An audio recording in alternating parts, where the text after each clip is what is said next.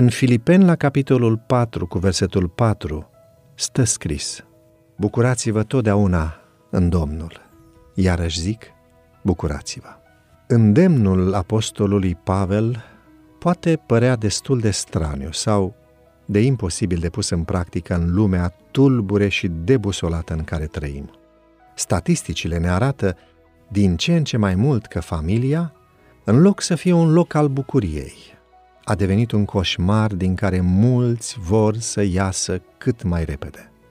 Satana a reușit să distrugă această instituție edenică, să o facă uneori o povară de care vrei să scapi cu orice preț. Și totuși, mai sunt oare astăzi motive de bucurie? Oare să fie Biblia anacronică și depășită? Eram o familie săracă și numeroasă, cu șapte copii, spune autorul, care trăiam într-o casă cu două încăperi.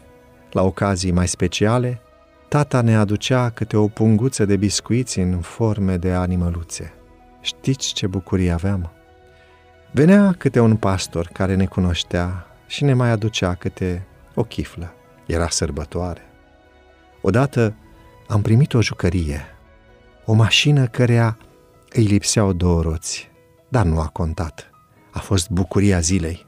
Ca să nu spun ce a fost în casa noastră când tata a adus acasă un acordeon mic și vechi, dar cu care se putea totuși cânta.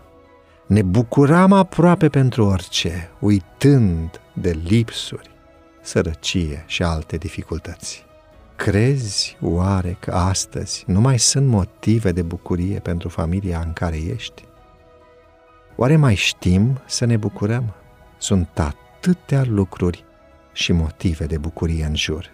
În căminul nostru sunt aduse prea multe griji și poveri și se nutrește prea puțin din ceea ce constituie simplitate naturală, pace și fericire.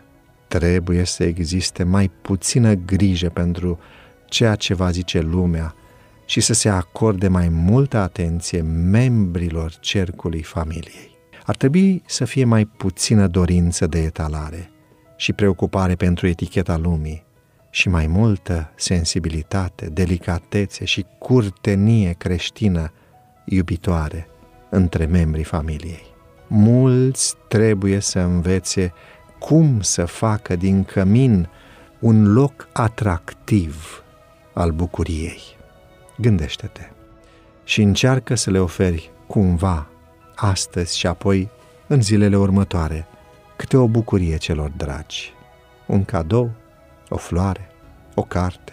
Obișnuiți-vă de pe acum cu bucuria cerească pregătită de Isus la sfârșit de istorie, acea bucurie care nu va avea sfârșit.